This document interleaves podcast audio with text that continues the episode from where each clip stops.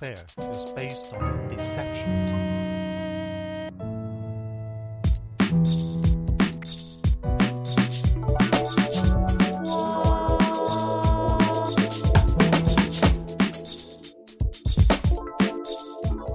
All right, welcome back to the Float Universe podcast. Really happy tonight about who we have in the Zoom chat.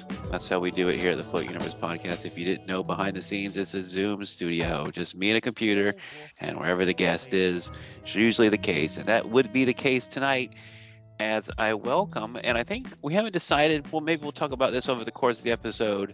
I know we're going to keep him anonymous in the beginning because you know it's it's uh it can be costly uh to be associated with me and you don't want backlash so to, towards his wife and and uh his personal life you know especially some of these things we want might want to get into. And if he's a a, a consistent guest on the show we'll, we'll see how this all pans out but he's one of my favorite artists. If you if you went to the float center that i used to live at he painted all the walls there. And now before there's so much to talk about actually with that even but before i get into it i want to give a little bit more of an intro. I've known this guy for a long time. I don't have a lot of friends that i bring in super close that i consider a peer that, that i or or respect too that like above me in a way like something to learn from and this guy is uh, a multi-talented multimedia artist that again at least in the beginning here we're going to keep him anonymous but an artist I respect and I really like the work. And if I had money, I would buy some of his bigger pieces because he's got some cool stuff. So, welcome, anonymous friend. How are you? Oh man, that was a that was a fantastic introduction. I'm fine. How are you? Excellent. I don't know if you wanted to make up a name for yourself or um, just be anonymous friend for now. I don't know. Yeah, no, that, that, that's your call. I I feel a kinship with anonymous friend. Okay. Um, especially like having having even been chased off of uh, social media during the Great Purge. Well, cool. We can talk about that. 2021, perhaps. I want to talk more about, anonymous than I've ever been. I know you you did fall off the face of the earth a little bit there. Even for you, which is already off the face of the earth, you even were, you know, you had to find you in real life to get really any kind of understanding of what you were doing or your art or anything. But yeah, man, it's been a wild ride. In the middle of our friendship, you you I was living at the float center and we had taken it over after the previous ownership had kind of really, really dropped the ball on it. And for reasons I can't get into, we we, we can't say the name of the float center. But and and that's I mean, I I uh let's just say a, a non-disclosure. That's all I need to say. I love this because we're gonna an hour from now we we still won't have given anyone any information at all. Well, the, for the people that know me and stuff, though, that you know, like everybody knows your art there at that place. But here's here's what's interesting. So I've been I've always wanted my friends to be a part of anything I build. As as much as I'm an artist myself and can do a lot of this stuff that I could conceptualize in my head. It's always better when you know somebody that has their own style and or somebody that you trust enough see that's my thing with artists too as a wedding photographer i also like respected people who would hire me based on the fact that they just liked my style and they would let me get to business on you know i had a vision or they had maybe a vision we could come together on but ultimately they trust me enough to let me do it through my style and they, they almost always were happy with what they ended up getting and that's the reason why I, you're the first person i reached out to there's a handful of people that could handle the tasks but you you, you uh it was just right in your vibration and so he painted the walls. He came over one night, and uh, it was a few nights actually, but the, the one night it was overnight, and I remember the Parliament Funkadelic, and I remember the spray paint everywhere because you you were you were you you were you, you handed a, a giant Buddha, and, and, he didn't trace or anything. He just handed the whole thing, and then it was a combination of like, well, I'll, I'll, I'll let you explain it, but long story short, I don't know if you followed anything with that place recently, but the last few hurricanes really did a number on that place, and a lot of that, a lot of that was lost. Your your tiger survived. You know the tiger you did the stencil. It, it was high up, high uh, high up the wall, so yeah, it didn't when the when it flooded, it didn't get destroyed. So like half, uh, yeah, but uh, like half of the other stuff though, like, um, especially like the bamboo uh on the main wall there that uh it's just uh, half of it's still there you know but the walls you know how walls you know they flood and it kind of soaks it up like a like a paper towel and it just absorbs it all like a wick. It goes, it wicks all the uh, way up Oh, the wall. Eh, I think it's outrageous that we use drywall in construction in like this place that floods with ultimate humidity. You know, it's like it's not going to be dry for long. Yeah. Oh yeah. So the whole place, a lot of that wall, a lot of those walls went down. A lot of the art survived. Like I said, the tiger was untouched, but that was the last thing. And and, and I was really hoping, man, that you would come and float more and I would see more of you. But you just started into fatherhood at the time. And uh art, Oh, your man. art.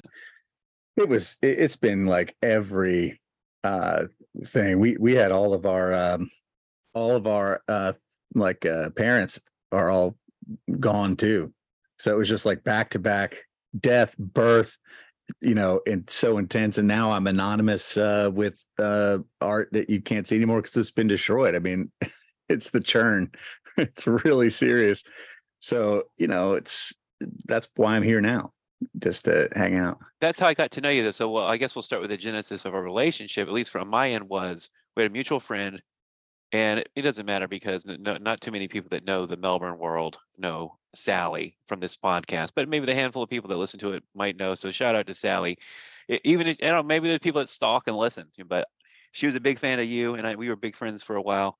And she just talked you up more than anybody, and I really respected Sally uh, in terms of like as an artist and and and, and in terms of an intel, uh, intel- uh, she was a very much an intellectual. I'm talking like she's dead, but she's alive somewhere. It's just she she she moved on. I think she's working for NASA in like the UK. Yeah, she's finding uh, exoplanets. Right. right. Focus on uh, using gravity waves to to search them out. But yeah, no, she was an opera singer and a scientist, and you know, she was a heavy. So I- I, I, Heavyweight, yeah. I, res- I respected her too. She would always be like, "You got to meet. You guys would get along so much." And she would hope. Uh, I, uh, I will. I will beep that out. Um, well, yeah, that's even better. Just beep it out. Yeah, yeah. And so it's like uh, in Kill Bill when you learn her name at the end. Um, it's beep the whole time. I don't know if you watched that movie at all, but Yeah. Oh, yeah. uh, of course. uh, but anyway, so S- Sally's like, man, you got to meet him. He's awesome. And she would, so yeah, I met you basically through street art because she would show me your your graffiti or you you tagged places, and I think Yeah. actually she she sprayed. She made a Stanley Kubrick stencil and sprayed it, and then she gave me another one that was Bill uh, Bill Murray. But then but she she tried to pass it off as her own. I, and I, I didn't I didn't know that until I told you about it, and you're like, no no no, that one's mine yeah. right? It, well, that's the Yeah. story, right? Yeah. So Yeah. that- Well, you know, um, uh, uh, imitation is the sincerest form of flattery, I guess. yeah. And, I mean, I mean, her, her, I didn't take great. the picture that I worked from. Yeah. I've never met Mr. Murray, but I needed to borrow his face to endorse uh, some mathematics. I was spraying in playground equipment. I've, I've always been fascinated with graffiti and tagging and street art, and and I and yours is was yours is beyond like just a tag because tags are cool, but I mean it's just a boring kind of thing. It's like okay, you, it, you depending on the creativity of. Oh, whoa, whoa, whoa! I don't, I don't think that's fair. Well, I'm saying relative to what you're you're doing, like you were putting like mathematical formulas, and eh, your yours is a little bit more of a think piece than just a name and a tag. Yeah, so I do more like concept art, true. But let's give respect for a minute to people, just just people who have like glowingly beautiful handwriting. That's such an achievement, and and culturally, all over the world, that's uh that's a major refinement that really uh, separates you out as as somebody important. You know, if you want to tell a king that you're you're you're you're quitting, you know you have to write we the people with a feather on on vellum and by hand you know you you don't just use like you know the the printing press for that that's that would be tacky Yeah. so you know i like graffiti on that level but my handwriting sucks it looks like a demented child you know So, that's so, so you can't get that style of like you know like the train No. car the train car style yeah i i don't do graffiti graffiti but i like right vandalism. I like just the idea that you could just like, you know, that property doesn't have rights or whatever, you know. And of course, as as a result, though, when my child ruins my eh, my house inside with stickers and and pencil on the walls in the hallway, I I can't bring myself to to you know say anything. I feel too hypocritical to be like, ah, you just drew all over the wall, huh, kid? And She's so like, there's no "Yeah, there's look." no there's no discipline when the crayons come out then.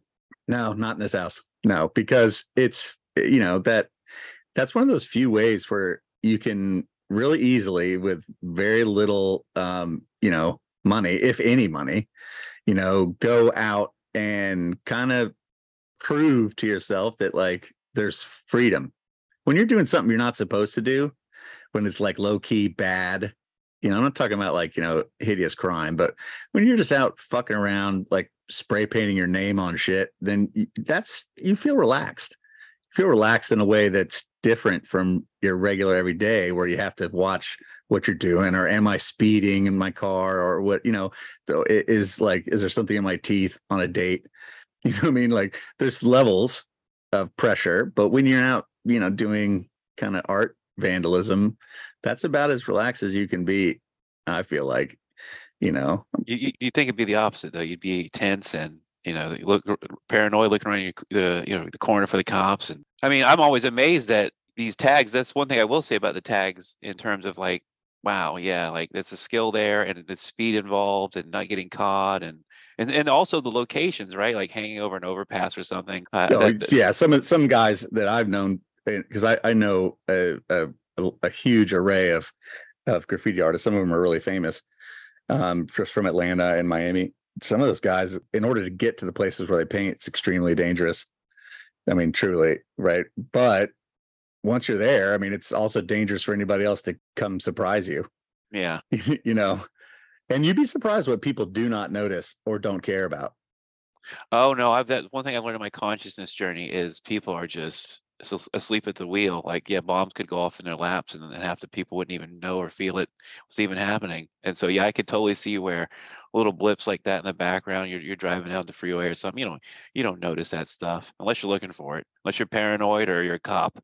I mean, half the guys um, that I know wear, uh, you know, reflective vests so they show up more. Oh, right, get- right, right. Yeah. You know, they, they don't want to get like hit by a car by if they're on the side of the highway or something. And everyone just assumes they're supposed to be there. Look Well, how yeah, official look- he looks. You look more exactly. You look more official with the vest. So Yeah, why did you start? Why did you start doing that then? What? What? Why as a kid? And when did you start tagging, uh, or whatever you want to call it, graffiti art? When did you start doing that, and why? Um, I I just I got into art uh through one of my friends, a couple of my my friends back when I was in like in high school, you know. And I was I was kind of young. I graduated when I was like 17. So I guess I was 15, 16. You know, not too I mean not like, you know, soaked in it from birth or anything. Right. Um, you know, I liked Bob Ross when I was a kid and uh there's a, a show on TV that was like cable access, you know, back in the 13 channel days was like uh, Secret City or something like that. It was like a drawing show for kids. So I liked art. I thought it was cool. I wasn't very good at it. All my friends that were really good at art, though, they quit. They quit doing it. Yeah, whereas I I sucked, so I kept doing it because I needed more practice.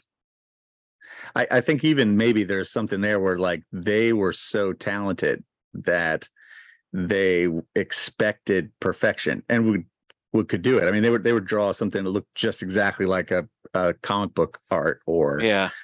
you know, right. And so the very best they could do was live up to their own expectations, which was just kind of like a uh you know, a wash. Like they they were or they could fail. They could do something with so it was they was either negative reinforcement or no negative reinforcement.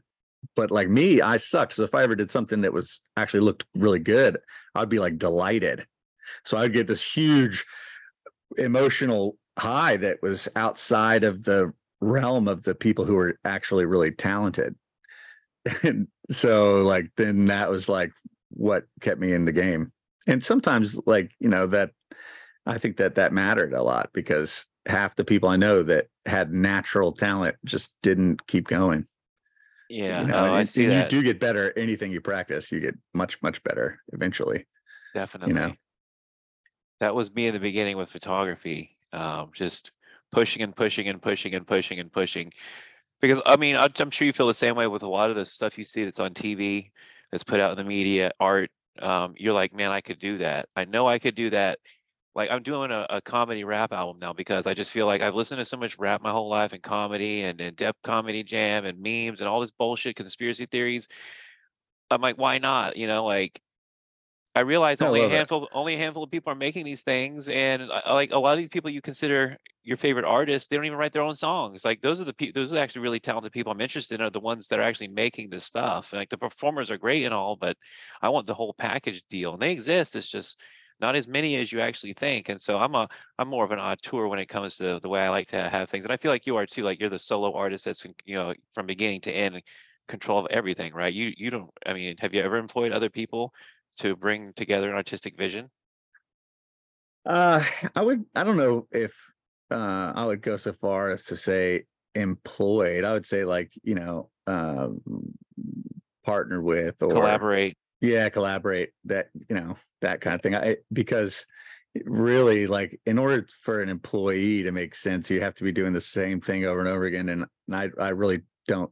The, my my curse is I'm always doing something different than I did last time. So you know, it's uh there's just like not there's no um rhythm that then requires like the mechanized um contribution of like an employee you know? Yeah. Now, let me ask you this. I, now, recently, I've just been going down the whole past probably four or five months, a, a whole lived experience and rabbit hole of ADHD, and to the point where I've been diagnosed by a real doctor as having both, both like inattentive and hyperactive. Which, at the end of the day, no surprise. But for a long time, I said this is just a- a made up thing for kids that eat too much sugar and the parents are inattentive. But long story short, I'm, I'm thinking there's something to it, and it's because of like you know ultimately vaccines, heavy metals in your brain, stuff like that. Now, an, one of the hallmarks I've learned is people like me. I like like I liked photography, for example, because it was exactly what you just said. It was there was no there was no like real predictable experience every weekend when I'd go out. Yes, somebody was going to get married. That was about the only thing that I could predict that was going to happen. The conditions, the lighting, the the guests, the the equipment itself. I was always chasing. I'm chasing novelty. I'm chasing. You know, I don't want too much of the same thing. I don't know if you ever if you've noticed that if it's, it's something something you experience. well there's your uh, uh, adhd doing you a favor though because Oh, you know, right. No, if, if you have the right job, for sure. If you have the wrong job, though, you don't realize you have it. Like it's a nightmare, you know, because you're stuck there and you, you can't concentrate and you're doing something you hate. But luckily, for the most part of my life, I didn't even know I had it because I was in that zone of exactly that, just chasing the novelty. And that's what this meme world has been for me, too. Novelty. Like that's the great thing about, you know, the phone. Every time I get on the phone, it's some new or some expanded version of the of the concept I'm already like going down a rabbit hole of like, wow, that's like the next dimension of my thought process. So I'm, oh, yeah, I'm, I'm chasing dopamine through novelty. well let me uh let me school you into something that you may not uh know but there's a lot of uh studies on adhd that show superior pattern recognition right? And that really like when, when i think of like uh, hi, uh inattentive and hyperactive right? To me that's that's obviously the ultimate hunter gatherer's guide to how to live because basically all that means is that your feet start walking before you decide where you're going. You, you know what i mean? That's all it is. Yeah. and so what a what a perfect um like you know uh default setting if you need to go out into the woods where you know where the locations of various game animals are, is actually undetermined. There's not necessarily a- any advantage in knowing where you're going.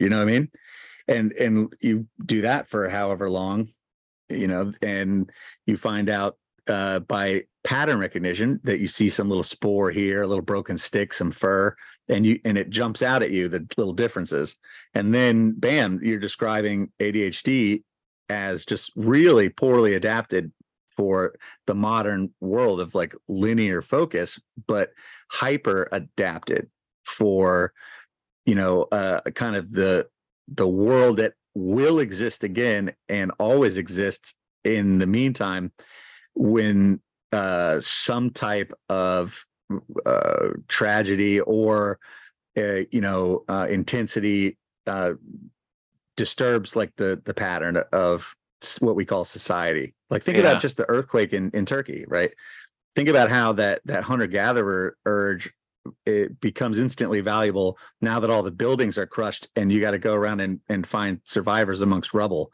Well, there it is again. It's the exact same scenario. It's a forest where you're determining, you know, via, you know, very minute traces of pattern, uh, what is, you know, around and there's, it's a high stakes game.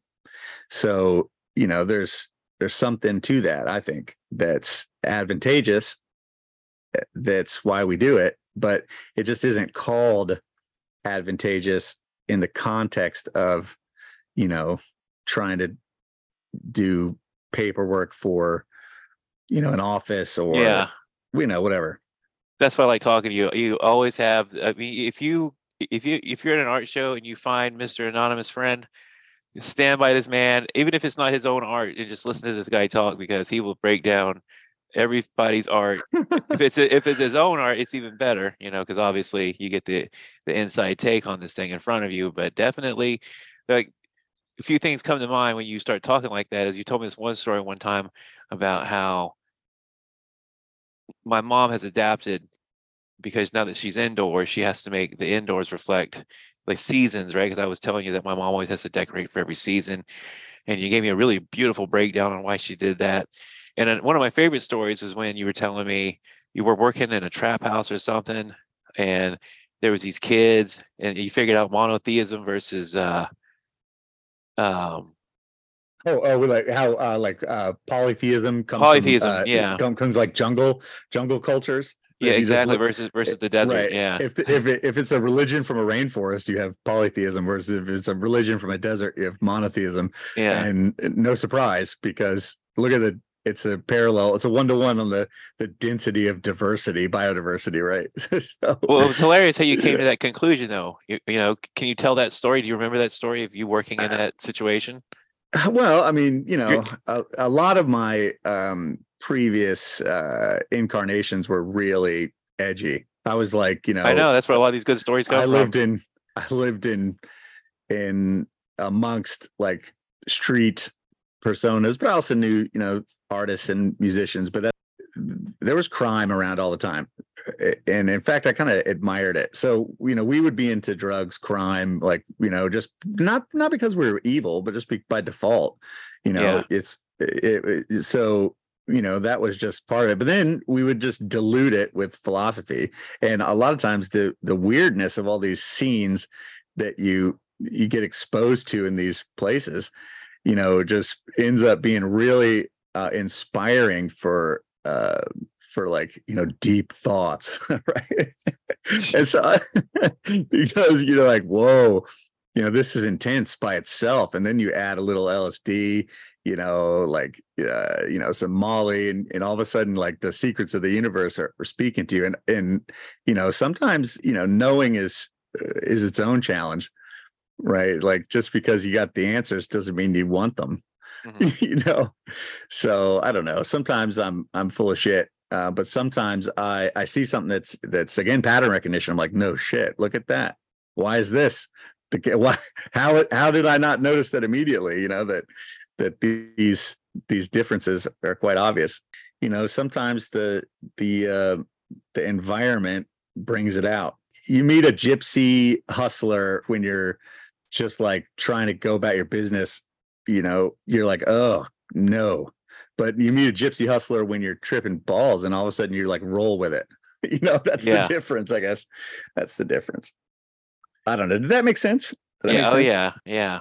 That I was, was, trying, uh, I was trying to admit that you know I have a I have a pretty shady uh background and, and for especially when I was younger. Uh, I'm- I'm pretty pretty calm nowadays. I've got a, a a wife kid and you know house and all that normal shit but it was once upon a time I was I lived uh, the rugged life yeah so you're out there you're out there tagging i guess and so yeah why did you start to just to hit the streets and, and do art that way like what was the why did that start out for you like that I think I was just trying to be a beatnik like I just thought like the like it was edgy and were cool, Yeah, I just thought it was cool. It was, it was fun. I mean, you know, too, don't forget, this is like pre-internet, pre-digital culture. You know, the video games were super simplistic, little or nothing to them, you know, to the like digital distraction world. Right, now Right, we have like meme wars and we've got we've got all these 4chan and Reddit and and Twitch and all these communities with all this. Well, that's all that didn't exist. So what do you do if if you want to have like adventure, proper adventure like you read in a um a storybook, right? Well, then Yeah, Uh, like uh, the Choose Your Own Adventure uh, books. yeah, absolutely.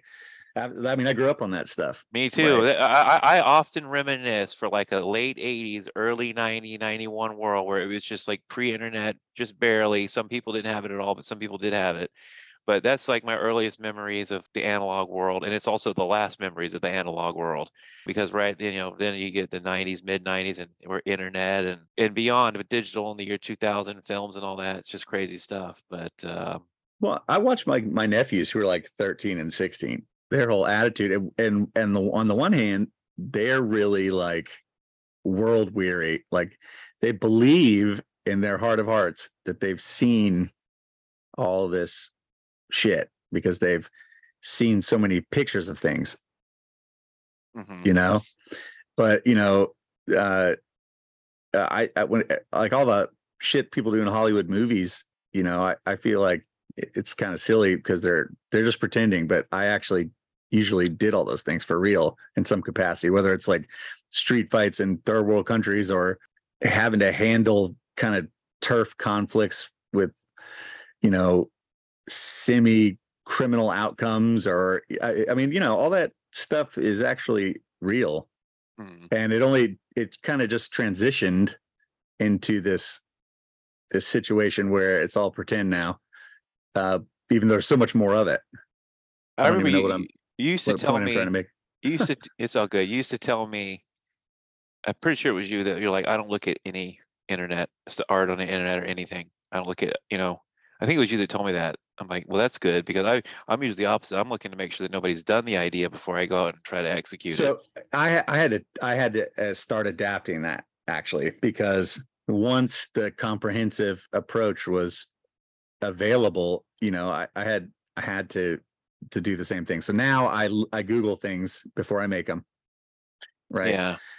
just to make sure that i'm not you know being redundant mhm. and and so uh, you know that's changed a little bit but i i frequently beat you know the internet to the punch because you know it's an illusion of of new ideas but it's not actually new ideas I and think- so I think your, your Dolly, uh, uh, King Tut. oh yeah like a- two in common That's like a perfect example. Right well right that's because you know i'm looking for patterns and thinking about what that implies whatever That still blows Um, my mind thinking about that, that piece of art. I don't, I don't think that would give you away too much. Um, cause I don't think you have too much internet presence actually. I, I, I looked you up not and, not anymore not anymore would you go back and, would you go, would you go back and wipe yourself or something? Uh, well, you know, I used to have a uh, uh, an Instagram, but um, they deleted it. Instagram one they contacted me and said that um, I needed to submit a driver's license to prove that I was over the age of 13. When I, Right. whoa, when I see nothing like that ever happen to me, what happened with your Instagram account? What do you think happened? Oh, I I think that um, uh, I was friends with like uh, militant uh, anti-vaxxers in Hawaii, and it was like, yeah, you fuck those guys. Mis- okay. resist, you know, what I mean, like whatever. And so they just pegged me and then, you know, got me off the air. Right. Which they, they did, you know, But you, you, you, they you- did me a favor. You, yeah, but you only had like 200 followers though. You know what I mean? It's not like they were taking out no, some. No, I had 800. I you mean, okay, I was thinking of another account then. Okay, but still, it wasn't like you had a million, is what I'm saying. No, Like, no, you- no. You weren't No. worth like like the thing is, I have more followers than that, and I didn't get never, that didn't happen to me. I got taken down on my in my own ways, but that they never did it that way. Well, um, I, I don't know. Maybe there's, um, maybe, Maybe you're too big. Maybe, or maybe you have more influence than you you know. Well, you know, it might just be that I was directly, you know, agitating on these. But anyway, think about Oh, you were okay. You were doing direct agitation. Well, I was just like, you know, like people would say, like, "Hey, send this out or, or whatever." I'm we're trying to vote against these mandates and, and this kind of crap, and I'd be like, "Yeah, fuck mandates." you know, I don't trust those people.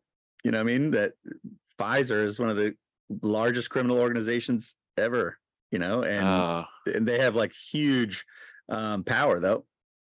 Right. Then and uh you know, it's it's pandemic bullshit. But here's what here's what happened is like they're like, so you have to prove, you know, you submit a driver's license to prove that you're at least 13 years old. And I was like, um no, they what wanted the your they, wa- they wanted your ID. Yeah. And so I gave my ID, but I like wiped my, you know, I le- I just left the birth date on. I deleted everything, but I was like, what the fuck is wrong with you, idiots? Thirteen year olds don't have driver's licenses. your, your, sh- They were just shit uh, is, they were just wanted inconsistent, like in in and of itself. oh big time. They're big time inconsistent with uh, all that stuff. But you just gotta Well, now with like Twitter files and all that crap, it's just it's coming out that you know people are, um you know, they were just, or it's just ordinary government suppression type shit. It's just like a little bit more um uh bumped up than people thought. But like I said, they probably do me a favor because I don't give a shit.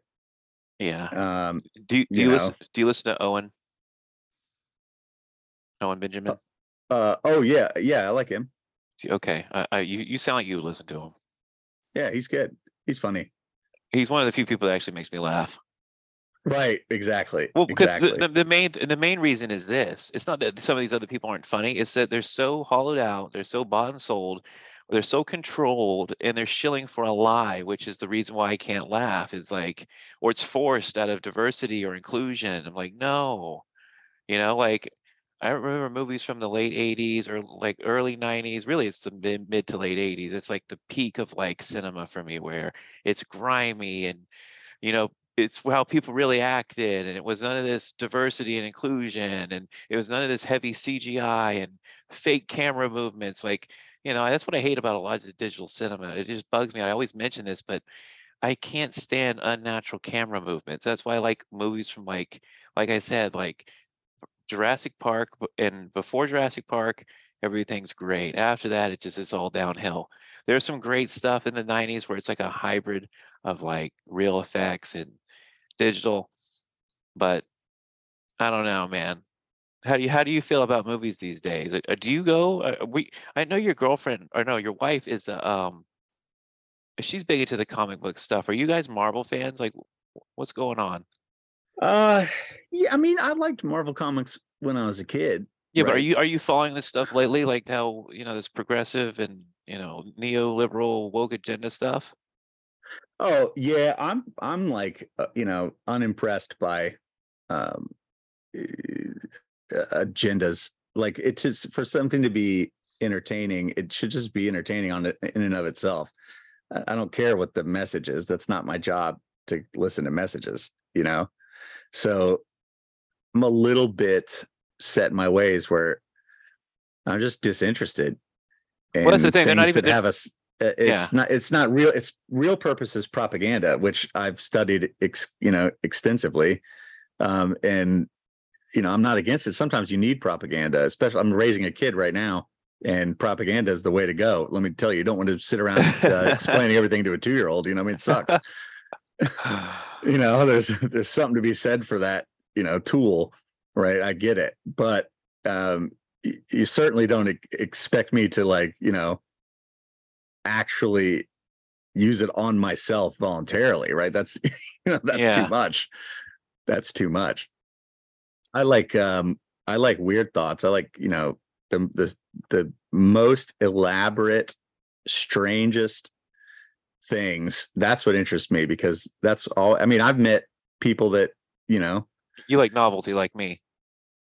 Well, even more so, like I just I- like so, you know, I have um experiences with the CIA, uh, the FBI. I mean, the first time I got in trouble with the FBI, I was 15 years old. It started a pirate radio station, you know, and uh, Mhm. you know, they knew they knew it was us, but they couldn't figure out which one of us. And they, you know, we stopped broadcasting and stopped getting in trouble, right? But what, um, what what kind of stuff are you broadcasting Oh, we we we uh were at this boarding school, uh Montverde Academy, and it was it was like this, it was this crazy boarding school because it was like all my friends got caught doing drugs when I was, you know, in high school, like, you know, junior, where in the end of 10th grade, whatever, all my friends get caught. So my grandparents aren't entirely stupid. And they're like, yeah, well, we figure you're probably doing it too. Enough of that. And uh, they sent me to this place to try and straighten me out or whatever. But it, it really was a terrible place. That it was it was it, it was like filled with like criminals from all over the world. So basically, it was like rich, extremely volatile children from Korea, from Venezuela, from you know all these places. So I was like in there with all these these kids from uh Curacao and the Dutch Antilles, and so I you know I'm getting this this blast of like crazy world cultures. I thought it was insane that like the Korean kids, literally, if you're one day older than someone, then that person who's younger than you must do what you say. Anything. Ah, yeah. anything.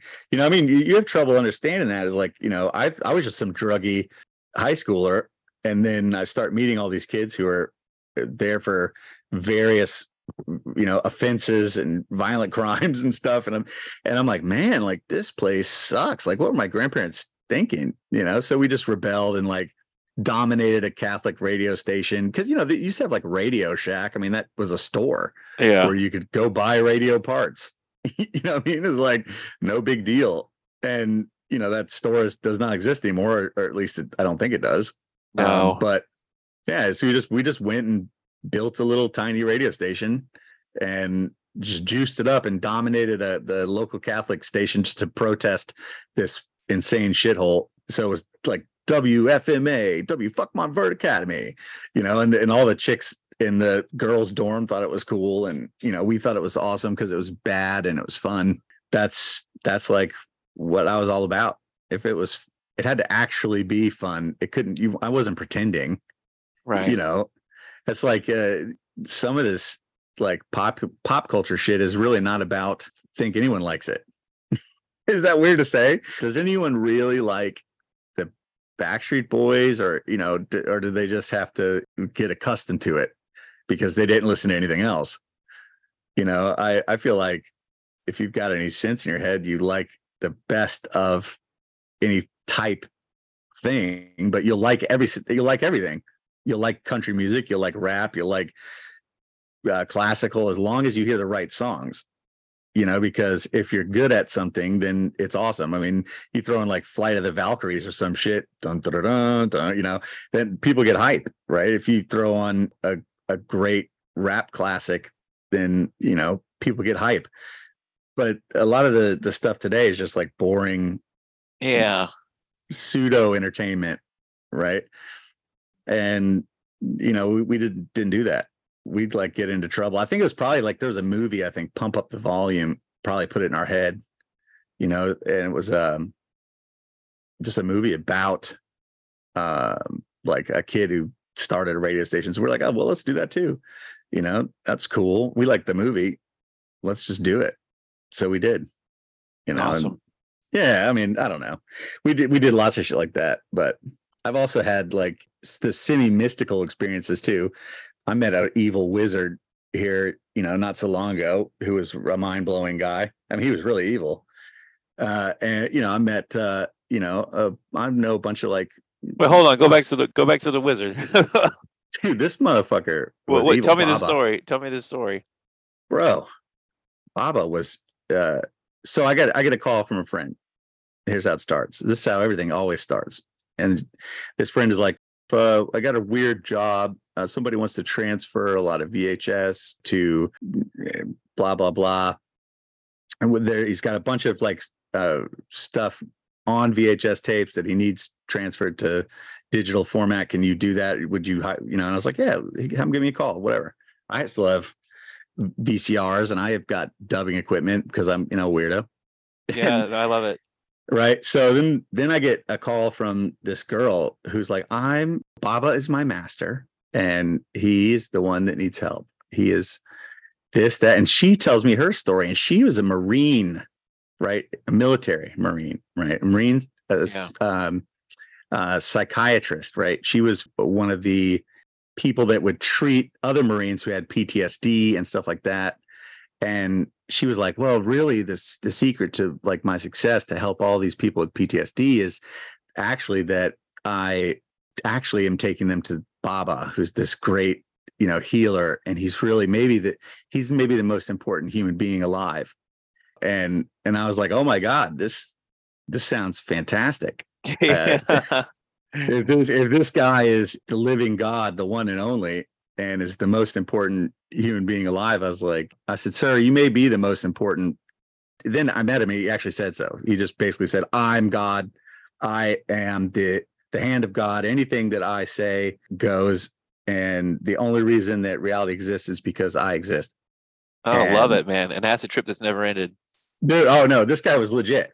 And I mean, maximum evil. When when you when you when you think of like shit no one would ever say, and and he was very you know succinct about it. He wasn't you know it wasn't like schizo where he was Mhm. being weird. You know, He was what I mean? owning No. it. Oh yeah, no, he was just that was just true. It was just true, like exactly the same way I'd say yes, I would like sugar with my coffee or something. You know, Yeah, right, right. and yeah, so this this guy um baba you know is like i'm i'm it and i was like wow well i'm the kind of guy that would definitely get to meet you if you're the most important guy in the world i'm the guy that gets to meet the most important guy in the world that's how i roll just so you know that's the kind of guy i am and so we should definitely meet because it's foreordained sir you know yeah. and and then I then I tell my wife, I'm like, hey, honey, uh, we're gonna go meet an evil wizard. You want to go? and she's like, um, I I guess. I was like, you, you yes, say yes, say yes. And then we go and meet him at, and we we takes. He's like, meet me at this restaurant by the airport. And we meet him, and he's this guy. He's an Indian guy, you know, from India proper or whatever. And he's got like three teeth, and he pulls up in a BMW, you know, and is the Marine girl right? The psychiatrist girl is very beautiful, very beautiful, right? You'd think, wow, it's like a Marine because she's not, she's not like built. She doesn't look like capable of keeping up with those military physical training that Yeah. that PT, is no joke. yeah. Yeah. PT is no joke, right? So you're like, now she's like way too too pretty for that. And she's also like, you know, got a she's got a psych degree. She's got kind of a respectable thing going on. Uh, But then she's just like fawning over him, like folding his napkin in his lap for him, like cutting his food for him. Like he takes his feet out at one point while he's talking to us, and he like just puts him in her lap, and she just starts rubbing his feet with these long ass toenails. You know, what I mean, and the whole Uh, time Yeah. the whole the whole time he's just he's like oh man this is and this was like right after like the pulse uh shooting and all this stuff and and the stuff he's saying is so evil that it's like you just can't believe it he's like oh it's a good thing the gays got murdered because that way it won't be on their karma and and they'll be forgiven of all their sins for of sodomy and all you and you're like whoa because this is like this is like day one, you know, like the the five days from this public tragedy of a huge magnitude, and we're like in a public restaurant, and the, and the waiter, you can tell he's gay, and he just looks down, but the Baba doesn't even turn around. He's like saying the shit that like he almost like he knows without looking like how to offend the waiter. So the next waiter, we sudden that guy that guy never comes back, and then we get like a Caribbean girl who shows up, and then he's like, oh, you know, the blacks complain about racism, and I'm like, oh my God, is this Kizik? What's he to say? And he's like, oh, you know, if they were serious about it and they wanted to stop being treated like blacks, they just moved to England until they got an accent and then they'd be British instead of black. You know, and I'm like, oh my God, what? And then she's like, I'm she- without turning around. He doesn't, he didn't notice her there. And she's like, just turn. She's like, I'm not taking an order. I'm leaving. And then, you know, then the, finally the manager has to come out because everyone who comes out, he manages to offend like by saying the maximum worst thing Right. chain smoking and and just saying like, listen, I'm God. I'm the only important voice the whole time. You know what I mean? And and telling us about how he's healed these you know animals and he's like look see this woman this beautiful woman like who's just like mooning at him this toothless mouth with you know and he's like you know i you know she's just trash I just, uh, you know, what I don't need, you know, she she's just given to me by the gods because you know they give me anything I want, and you know it, she's meaningless though, and and you're like, and but she's like, yes, I am meaningless, and I'm like, whoa, you know, what, what is going on? And of course, the whole time I'm like, tell me more, tell me more. And my wife is starting to look at me like, what the fuck are you doing? And you know, because I'm just agreeing, I'm like, yes, that they should learn to speak with British accents. That's so intelligent because no matter what the fuck this evil wizard says, I just have to nod and complain. It's like it's like being in a jail cell with a psychopath. You know, once they start talking about wh- whatever arson shit they and they and you can they get that light in their eye and you can tell that this this is like that this is that shit that really got them off when before they Yeah. finally got caught doing it. You know what I mean? Except for this dude is picking up the tab and we're sitting there for hours at this restaurant. He buys me breakfast. He, I mean, he buys me lunch. He buys me coffee. He buys me dessert. And then he buys me dinner. We're sitting there until close. And eventually they just lock the door because he's so atrocious that they they are they're afraid that maybe this is going to be some kind of other shooting. Yeah. And the whole time he's telling me about being raised in India and about how, you know, it really works when you're a living God, you know, and how he, you know, it's a shame that he had to put his dump his son's soul into hell because he was such a worthless son. And but sometimes then he'd tell a story that was just fucking amazing, which is like he'd be like, Oh, do you know how um man-eating tigers happen? And I was like, No, tell me, Baba, because that's the only thing I ever say to evil people like that. I'm like, Yeah, I, I agree. You know Tell I me mean? more. Uh, tell me more. Baba's like, well, see what happens is a tiger gets injured, you know, or some some type of minor thing that slows them down temporarily, but then they they really get hungry and they they they find themselves temporarily incapable of actually catching a deer. So for the first time through the because of starvation, they must try human meat. And then the human meat has too much salt and tigers can't express salt. They can't sweat. They can't exude salt through their skin. And just like every place that's ever introduced table salt, that culture becomes absolutely addicted to salt. The instant that it's introduced, that culture falls. And the tiger is no exception. When the tiger it, has salt for the first time, it becomes just exactly like human beings, it becomes extremely angry because it gets hypertension from Mm. high blood pressure. And so it gets more aggressive. While simultaneously now regular meat like deer or cattle, they they it doesn't taste good anymore. It's just like people who salt their steak at Texas Roadhouse. I'm just like realizing that what he's saying is absolutely true to some respect. You know, that I I recognize that pattern. My grandmother, before she she'd cook and be like, I think it probably needs salt, and she hadn't even tried it yet. I'm like, Yeah. "Grandma, you haven't even tried you know? So I'm like, my God, the tiger is doing that too. And he says, yeah, you know, they get so wound up that they eventually um, they have to chase humans down. They have no choice. And so the, the the villagers have to hide inside their village until one day the tiger actually um, overextends itself and comes inside the village while it's lit looking for more people to eat because everything else tastes like shit and it's enraged because it can't get rid of the salt that's giving it hypertension. And you know so then the the tiger becomes truly a man eater must be trapped and killed by the villagers. And he's telling me this whole story and it's just blowing my mind you know what i mean? Yeah. because it's so foreign and this is how he grew up. He showed me these pictures of his palace and and in india where he was a young prince you know and all this shit. And I, i'm just like wow right? You are evil. But i gotta pee. I really i've been sitting there for like hours. And so i'm like i gotta go to the bathroom. And of course as soon as i leave he turns to my wife and he's like you're not supposed to be here. You're not important at all if you say anything about this to anyone i'll send demons to destroy you and then she, I come back and she's just looking real weird, you know. And the whole time I'm like, "Yeah, tell me more." And I'm so impressed with your slave, you know. what I mean, and all this yeah. crazy shit. And then you know, um, we finally just break away, and it's like the restaurant closes, and so we we finally get to leave. But I couldn't, I didn't want to be like, I want to leave. No, it had to be somebody else's fault. What I wasn't gonna wasn't gonna be wasn't gonna be me that made us leave. Right. So You- finally we get kicked. Yeah, we get kicked out of the restaurant. My and I'm like, so to my my wife, I'm like, what do you think about uh, Baba? And she's like, um, he he he was very wise. And I was like, what? I was like, oh no no no no, honey, he was a complete psychopath and extremely dangerous. There was nothing wise about him. He was maximum evil. And she's Oh, like, "Oh my man. god, thank God, thank God."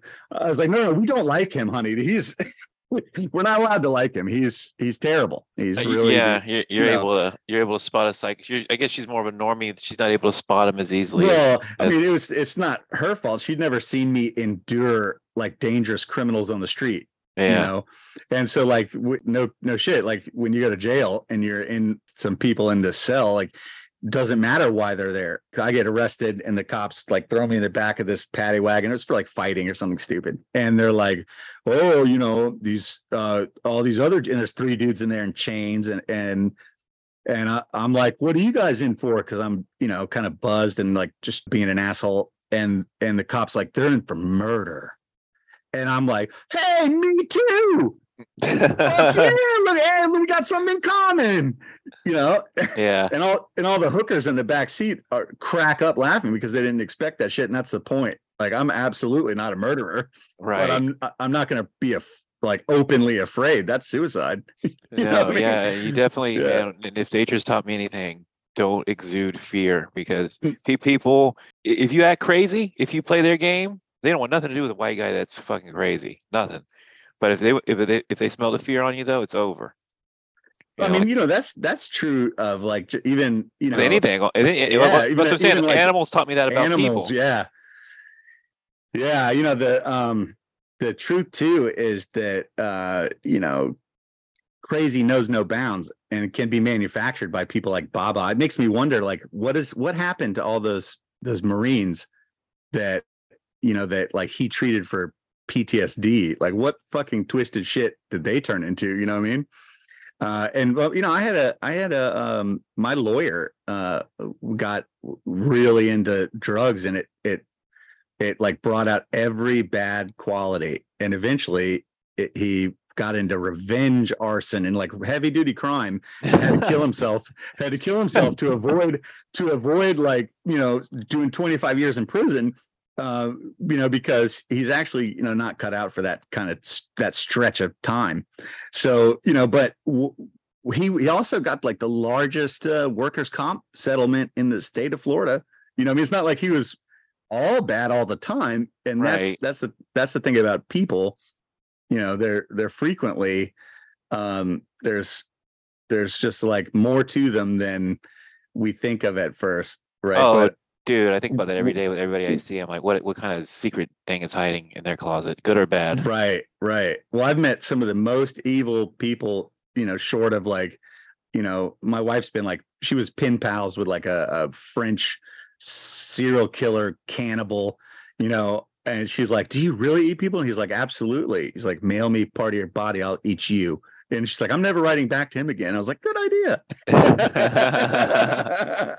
you know, she was a li- she was a young girl that it, she was kind of taken aback when she met Baba, you know, because she didn't understand that you have to false face. You have to basically be falsely enthusiastic about about you know whatever evil shit is going down. Just because if, if you if you don't, you know, then it can get out of control really quickly. You know, Mhm. um, but I mean the the same thing happens sometimes when it's not even evil, right? Like I met another guy, and this was um, I had a, a business where I was like doing web development and you know simple like web 2.0 shit back when the internet was just taking off. eh, Back when Facebook was for college kids only, that type of shit, you know. And this guy comes in and is like, "Listen, um, I I want you guys to build a website for me." And I was like, "Sure. What's what about?" And he's like, "Oh, um, uh, I've I want to. I've been abducted by the FBI and had alien technology implanted in my flesh, and I I, I want I want you guys to you know make a, a website all about my evidence so that it can be something like a, a book, but available to everyone and and you know instantly published because I, I need to get the word out um, it could mean the the death of the species. You know, this is for all of humanity. This is important. The aliens and their technology, you know, have to be resisted if not stopped entirely. And I'm like, sir, um, do you have any evidence for these, you know, fantastic claims? And he's like, oh, I do. Here's my military papers. I served in the Air Force. Here's my honorable discharge. Here's my psych report. Here's my X-ray. And he pulls out a real X-ray, you know, on film. Uh, and here's the implant. And sure shit, there's this crazy looking thing in his abdomen. And then he pulls up his shirt and he and he pulls out the the like the skin and he he shows me where it is and I poke it and it's hard because it's actually in him, but there's no scar. There's no scar. Right. And it corresponds to the x-ray. And he's like, Yeah, so I was abducted, right? Um, because they knew through my medical records and the military that I was, you know, um, likely um, fit with low uh, instances of rejection, probably for the alien tech because they'd had some failures in the past. And, you know, this is all, you know, they, they didn't even hide it from me. They told me straight up what was happening to me. And, you know, I, you know, I just want to make sure that everyone else knows. And here's my driver's license. Here's, you know, here's where, you know, I'm not poor, but, you know, I'll, pay, I don't care what it costs because this has to be done. I, ha- I have to get this message out to the people. And I was like, sir, um, I cannot take your money. I can't do this job. He's like, why, why not? And I was like, well, your your family might sue me for taking advantage of a of a crazy person.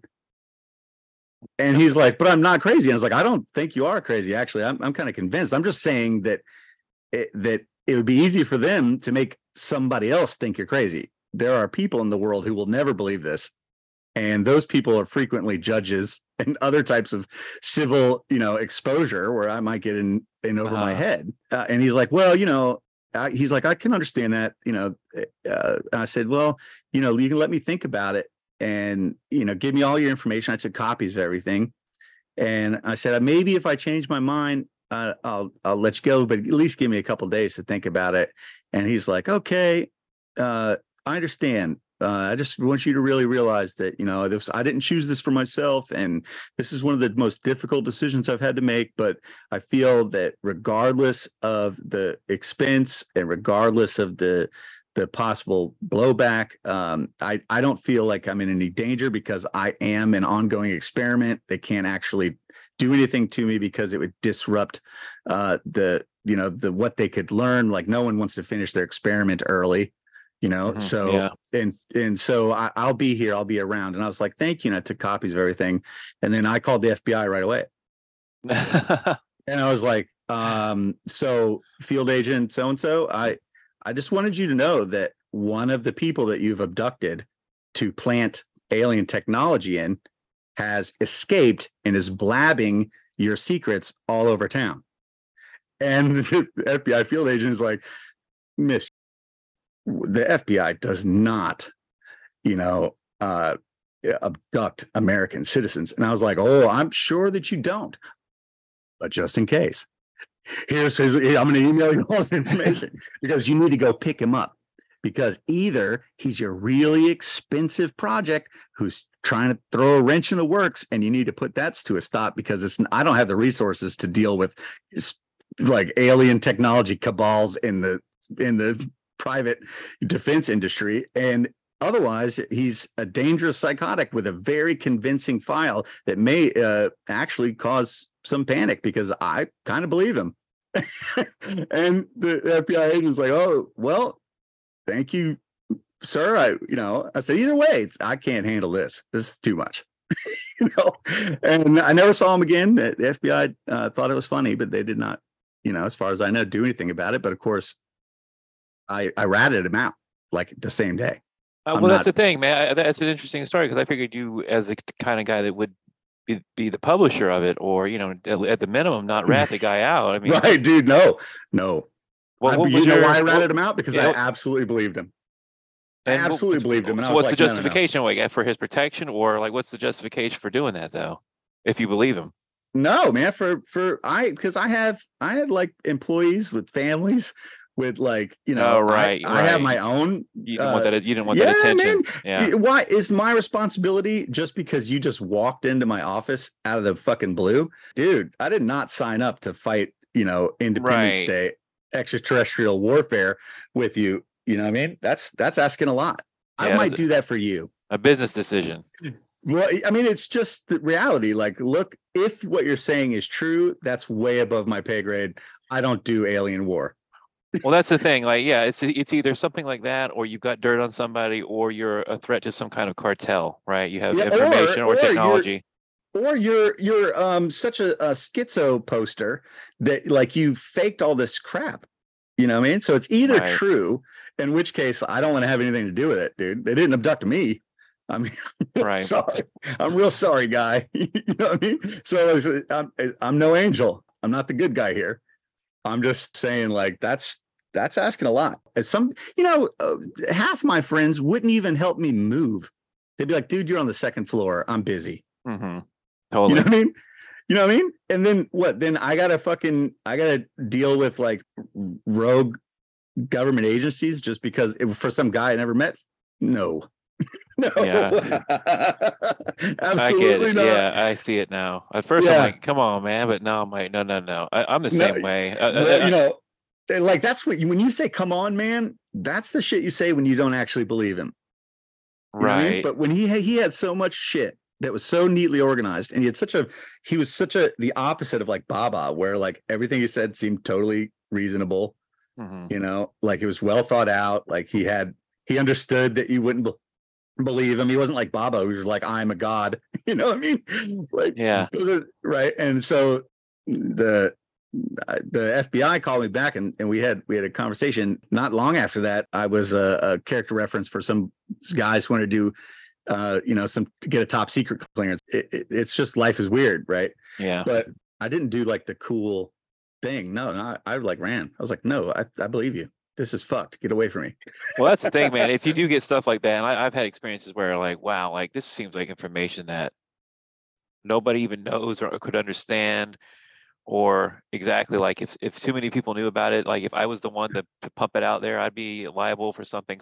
At a minimum, people would come after me, you know, personal on a personal level, like you know, people just doxing you and stuff. Let alone the government, the CIA. Yeah, yeah, exactly. Exactly. You had to bleep out my name, right? Like Yeah. ju- right just so we could i could i wouldn't get in trouble for associating with like float whatever like dude the, you know this is prior to that fad of like doxing and all that crap you know what i mean I'm- Totally. I'm, not really that worried about Pre-internet. because Yeah. yeah because like you know dude at least you're not alien abduction guy You No, know? but yeah, I- I've had I've had conversations with a few people that wouldn't come on the podcast, or I wish I would have recorded it for the podcast, where it's like it's like kind of the same situation where they bring you so much compelling stuff and stuff that's like, wow, like I feel like I know a lot, but you just totally blew my mind on a subject that I thought I knew everything about. It's like, okay. And but then there's certain people, especially there was a there was a guy in the in the in the Q movement I was trying to get a hold of for a long time. Ended up seemed to be like he used, he was uh, uh, planted. So there's like you know landmines I avoided in that sense where it was like disinfo. I feel like in the beginning there was a lot of disinformation agents out there, and uh, a lot of shills too, just people grifting and shilling uh, for money. There's a lot of that in the conspiracy world, but I'm kind of out of the conspiracy world now. I'm more into the, like the back to the psychedelics, the self-actualization, the meditation, the flotation. Um, and, and yeah, you floated with me. What I think once or twice. I think maybe no more than twice, or maybe more. Maybe how many times you float?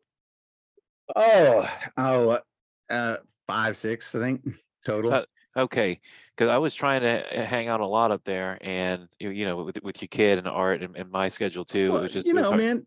I mean, you know, the the the thing is too is that um it's it's kind of like a a novel uh treatment too. It's like something that, you know, takes the time. Right? You got to you have to have like a certain uh, amount but of yeah, a devotion or practice would be is Right, good. Yeah, right to really get the most out of it. Right. And, Yeah. and what you, you what you were doing was wizard shit, you know what I mean? Well, that and was the it other would- thing too, man. I really wish we would have had time for. Did, I mean, or did we? And then I just forgot about it. Did we ever do a mushroom trip in the tank? No. Uh, Yeah, that was one thing. I did a lot of friends. We did that a- many weekends, and it, the door was always open to you. And there's a lot of people who you know, I, again, I thought I was going to be there indefinitely. I thought I'd still be there now, you know, or or in another float center in a, in a larger capacity. But it, obviously didn't work out for so many different reasons. Uh, a lot of them were political and pandemic related. But you know, um, your art's still there, and we had a fun time. And I, I was really glad I finally got to. And and you got paid some money too. It was, it was like you did it for free as a, as a friend. We we uh, we got to get you some money. I know you're a big time artist, so it wasn't usually uh, close to the checks you were getting, you know, or you get as a as a. Now, you know, uh, to me, man, every job is different. Like, so uh, everything I do is is different. I, I, I, you know, need some money to buy paint and and Mhm. buy everything, but like, you know, I feel like people don't actually appreciate things if they don't if if they get it for absolutely for free. I've just noticed that. Oh, that's true too. Definitely, definitely, I agree So- with that one hundred Uh, So it's almost just like a, a thing that you, you're doing specifically because you know it it it sweetens the the appreciation, right? But also, I, I do do it as a job. It helps me prioritize a little gig, but I'll do any size job. I don't care. Yeah, that's know? why that was just great too, because I consider you a big time artist. And I'm like, yeah, man, that's cool. Like you, you're a part of this now, and everybody know- always loved the art. But uh, one thing was, uh, well, I, I won't talk about that because that will give away too much about the place. But the theme of the place really kind of, you know, really narrowed what, what I could work with there, and then also kind of narrowed people's perceptions of what it was because of the quasi religious aspect of what it held itself out as, but it wasn't really that. It was just by virtue of the name, I had to work around a theme. And you did a really great job with that too. Well, you know, I, I I think that you put yourself you put your finger on something because I put you in the same wizard status. You know, I mean, you're not an evil wizard, right? But you're definitely you you were uh, some kind of meditative, you know, hermit, like really doing like the old ancient spiritual tradition of of isolation and deep thought thinking and using all these tools to push reality around so you could look at it uh, and have it make sense. You know, I mean, it was. Uh, I took you kind of seriously, right? I oh, mean, what- I- oh, yeah, one hundred percent. That's exactly what I was doing, trying to figure out if there was any malleable nature to reality, and if so, how to go about it. yeah, you know, I like for example, I used to hang out at the Buddhist temple with uh, those monks um, back when I in high school. Um, well, a because Buddhism was cool. Like, there's never been like crusades in Buddhism. You know, what I mean, so like they they get that like two points for you know not not ever like causing mass death. But also, um, the best part about the Buddhist monks at the um, uh, temple Mhm. was that they all smoked cigarettes, and because of their like vow of poverty, they weren't allowed to not let you bum. Ah, nice.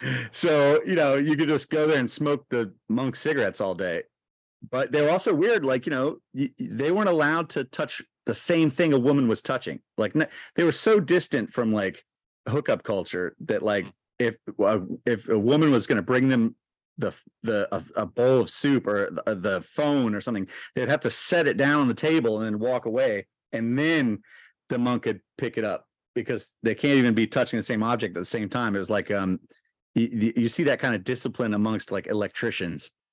Right, right. you- yeah. you know what I mean? Like it was that level of Energy exchange. right where there was some eh, they were very meticulous about it and you know I I have no idea why. Well, one thing I've learned with my practices is the level, the, the levels of subtlety go up as you be, become more still and tuned and relaxed and in touch with the nature of reality. And so, I guess uh, energetic disturbances like that at those finer levels are easily, you know, versus the low level of unconsciousness, right, where you can lay in a slop and not even realize it.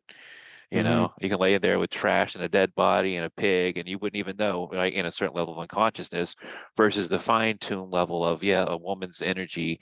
Uh, we cannot touch the same item at the same time for the transfer of energy is just just so great. It might create some small energetic disturbance enough for me to uh, just have even the slightest thought of a boner or something, and you know, like five minutes from now. Mhm. You know what I mean? Like maybe shit like that Oh, yeah. No, oh, I mean, I, I believe it. It does. It's just it's startling to see like like no no nut November, right? Versus like these guys who wouldn't even touch the same thing that a woman was touching at at Mhm. once. You know, what I mean, what I what I what I do see is like that, you know, when you say like something like, okay, I, I, I got off on all of the, I got, I backed out of conspiracy theory shit, which I, I assure you probably none of them are theories, but you know, it's very difficult to, to find out. I'm still in it. It's just is. like there's there's Yeah. no point without solutions. I have solutions. It's called do what the Amish are doing. You know, dial out of an offer. It's an uh, like modern society. It's, Right. it's, it's an offer. You don't have to go to Costco and Target, Walmart, and, and get the shits Amazon to your door. You could have access to pigs and cows and chickens and and and you know you don't have to worry about electricity. You have firewood. There's there's ways around it. We've survived. This is why people freak out about this stuff. Like we've lived on this planet for thousands millions of hundreds of thousands, millions of years without Nintendo and electronics and Nike and Coca-Cola and Apple and internet. We, you know, we're gonna we a lot of us will mentally break down and maybe not survive actually physically, but for the most part, and I and I see what the the the whole scamdemic and and I've lost people to it. I've I'm still losing people to it, the vaccine, but I, I see it as a culling. Right, like let's say the, the World Economic Forum, and I hate to mention them because I don't like to talk about that stuff anymore. But let's say they're right, right? There's just too many people, but there's too many uh, just like feeders, right? They, they don't contribute they're anything. right. Well, I'm just They saying, but they're but in a right, way, like think about it from like a farming perspective. You've got just too many people that are just feeding off the, eh, eh, off the trough that aren't producing and contributing, and they're they're lowering the IQ. And so maybe like the vaccine's a perfect example of. And no offense to anybody that took it, I always say it's it was a spiritual test, but you know, it's like if you were if you weren't smart enough to to avoid the vaccine, you deserve in a way that's their maybe what they're thinking, like to reduce the population, we'll get all these people who are gullible, who trust the government, who aren't critical thinkers. We'll get them out of the way first, you know, and then they'll, and then they get at the end, you know, maybe 15, 20, 30, 50 years from now, it's just a bunch of schizos and psychopaths that have been able to see the scams, avoid the scams, live in the woods, or or survive, like I said, psychopathically through dominance, fear, intimidation, gangsterism, stuff like that. That's why I think if if, if things and and again, like I don't understand why you'd want to kill your slaves, but also, you know, maybe there's too many retards eating out of the trough.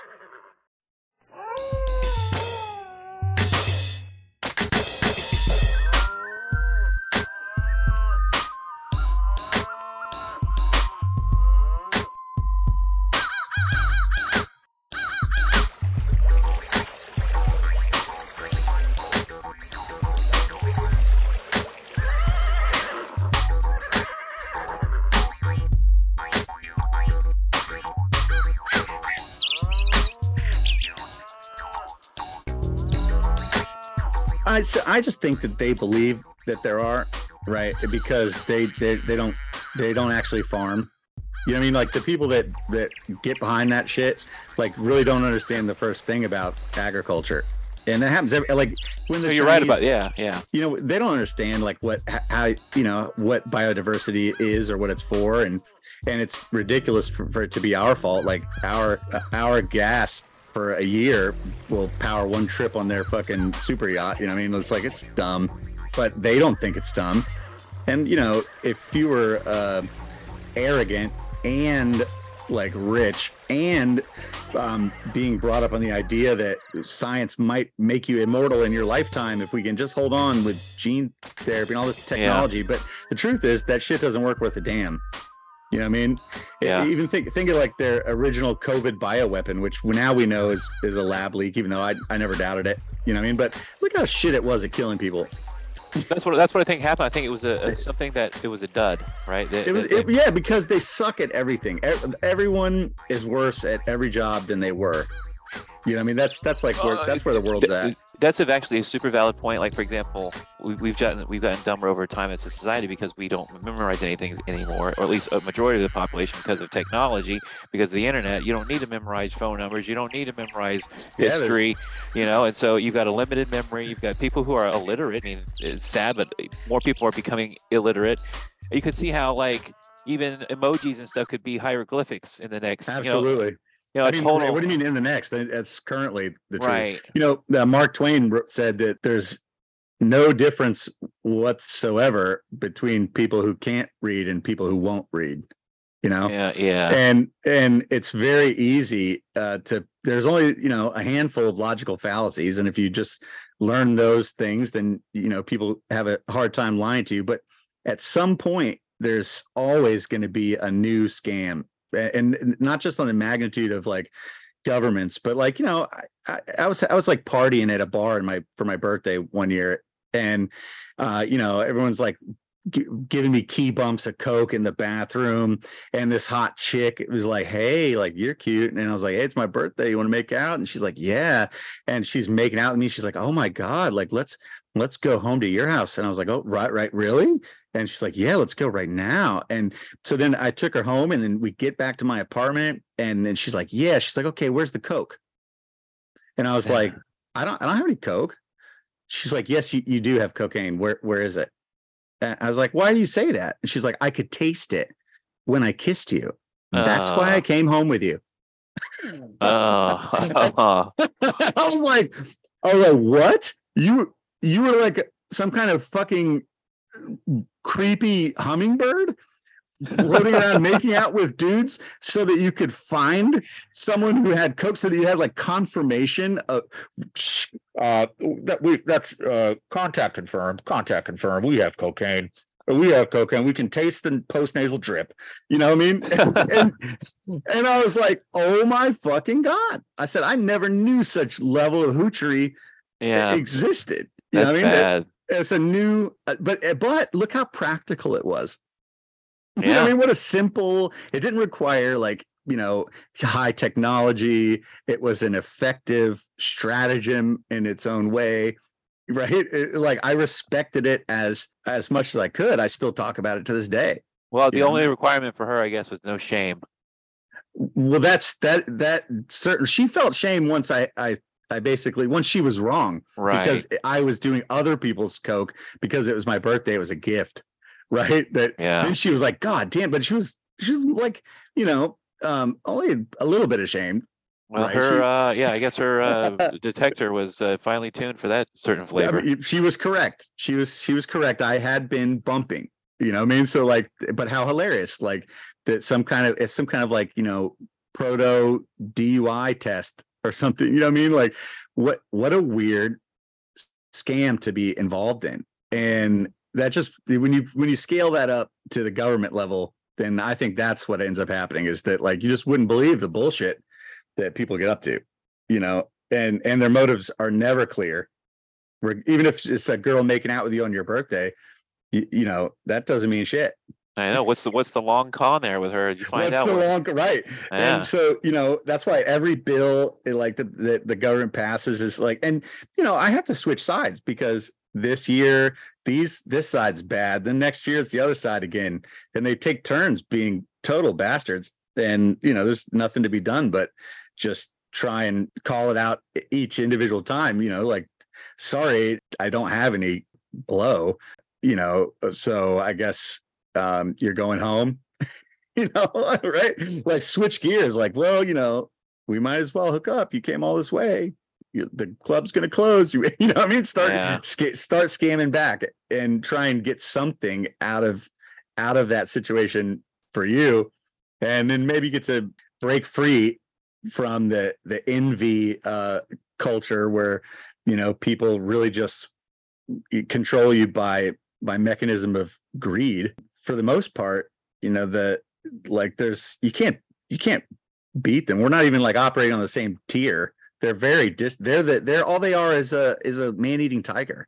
Well, yeah, They've just- yeah. they've eaten yeah. too much salt you know what i mean? And now they believe what they believe and you can't convince them that they're wrong. I don't, I don't think that people are you know malicious uh in quite the way that we paint them to be all the seven deadly sins are also the seven great motivators if you if you are lusty enough like then gluttony won't let you get fat because you're like no no no Mhm. no no no i i need to i need to stay fit so i can get laid you know what i mean if you have enough pride you know you won't be Vanity. Yeah. Right. You won't be lazy, right? They're the they're the great motivators that help people get shit done.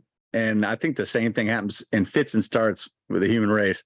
As long as we we we pull it back from the edge when it's going this way and pull it back to the middle and when it's going that way and pull it back to the middle. And you know, that's that's the best we can do. But that's plenty. That's a lot. Mhm. That's a lot. You know, I mean, that's that's there's a lot of uh there's a lot to that I mean, and I would do that for everyone. I would fight towards the middle politically. I'll take the loss and get kicked off Instagram. I don't give a shit. You know, what am I making uh, content for you for free for anyway? Sometimes, you know what I mean? Exactly. Oh, totally. I'm uh I often many times sit here and second guess what I'm doing because I do it. There's no money. I mean, I make a little bit on the Patreon and it basically covers the cost of the podcast, which again isn't much, but I I do it again out of the thrill of chasing novelty. The one the one thing that pursuing the memes has given me is access to other people like you. I was friends with you prior to that world, but uh, but it's given me access to people across the country and world that are uh, famous, quasi-famous, uh, no- notorious people I would never talk to in a thousand years under my real name, nobody knowing me, but under this little character I've been playing, which is not too far from who I actually am. Uh, I've been able to have all these conversations and learn some things and reach out and, and, and talk to some people I've been fans of or uh, shout out some people I was uh, really interested in their works and and and, yeah, give people like you uh, a platform, even if it's an anonymous way. You know, it Well, appreciated. you know, I, I feel like the, you know, all you meme lords with your, you know, uh, shit posting accounts and your your crazy hieroglyphic language, like you're really some kind of secret society of your own. You know, I mean, it's it's really, it, it's not that. I, I don't see the Wha- difference. What's fascinating about memes? It's a really David and Goliath thing of you've got corporations, co- uh, multinational, you've got um, countries, even governments with billions of dollars behind propaganda, and then you've got them. People like me, and it's really when I look at the meme landscape, they're really only a handful. It's like maybe the same amount of people that play in the NBA that make all these accounts that really influence the culture through either they're so good that everything they make becomes viral or by virtue of them having millions of followers some of these accounts. Like i know a friend of mine that's got seven or eight accounts with each over a million followers so just right there alone he's putting out comedy and it's not really pushing any political stuff but i thought about like and, and you're an artist so this would be a good person to talk about this with but like corporate art um, television radio anything that's mainstream it's usually pushing an agenda. It's usually too polished, and it's uh, it, it, doesn't re- re- resonate enough truthfulness usually for me to be interested in it on some kind of unconscious, unspoken level. Whereas memes, graffiti, t-shirts. Somebody told me recently, it may have been you, but somebody was like, "Man, t-shirts are like one of the last spaces for like free speech," and I was like, "Well, that's a pretty compelling idea." But um, so Uh, well, yeah, I- I compared I compared um you know uh graffiti like stencil graffiti right? Like just like a lot of what I did um which is a, a like like hand- proper handwriting graffiti yeah like Banksy right? As very similar to um the you know the printing press right? Because it allowed you to just produce a message that what we, we could consider like straight up outdoor advertising especially like banksy because you know all my friends that are more famous than me that that do work frequently people like banksy will like you know borrow equipment and not return it because it's really a team of people you know what i mean Right. uh, uh, you know, so sometimes I'm like, yeah, I I get like Shepard Fairey, or you know, there's a lot of people that that kind of pose as being uh, something uh, revolutionary or rebellious, you know, because that's part. Well, that's supposed to be cool.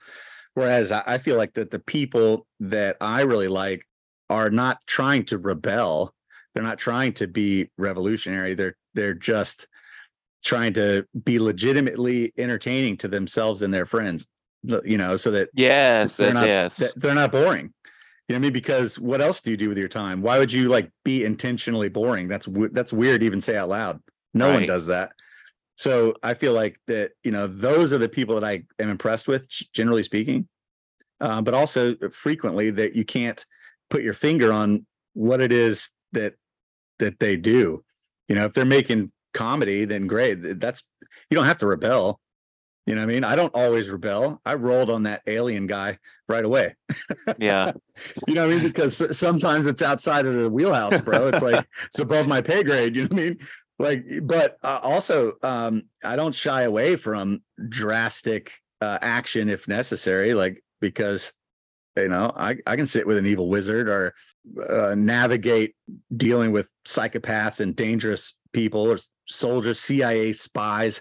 I mean, the people I've met in my life who are legitimately wild in some, you know, some way or another, right? Is is just an incredible amount of people, really.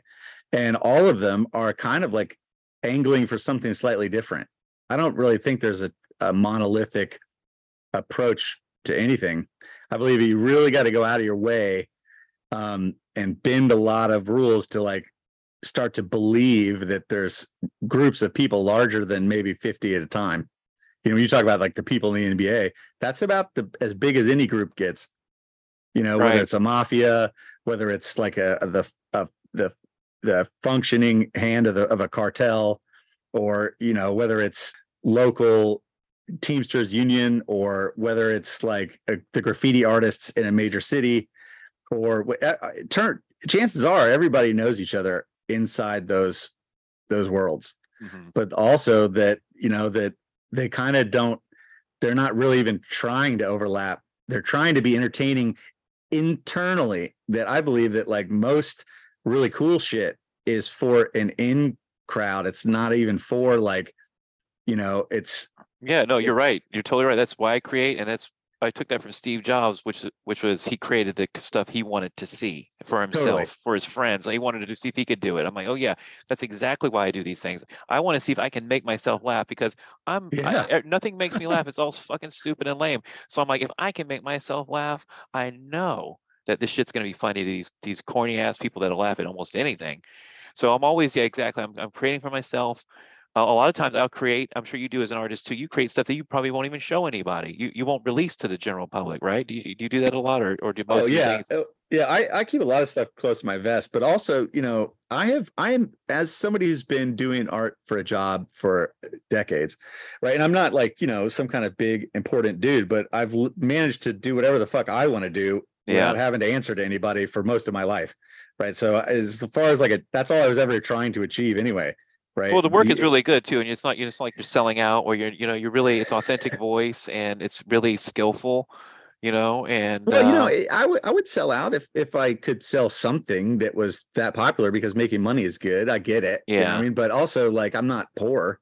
You know I mean, I'm not like devastatedly broke, but sometimes I get mad that uh, you know somebody is is is fucking around with my money.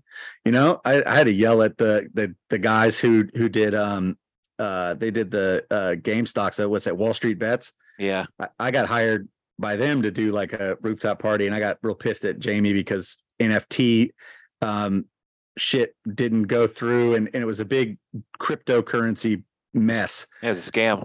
Well, I mean, it was just a it, it wasn't even a scam. It's just that he didn't do his part of the thing. I, I don't care if it works or not. You know what I mean? But like it, it's just sometimes people shit on you. Sometimes usually it's like by accident or by incompetence, more so than like true malice. You know, that Mhm.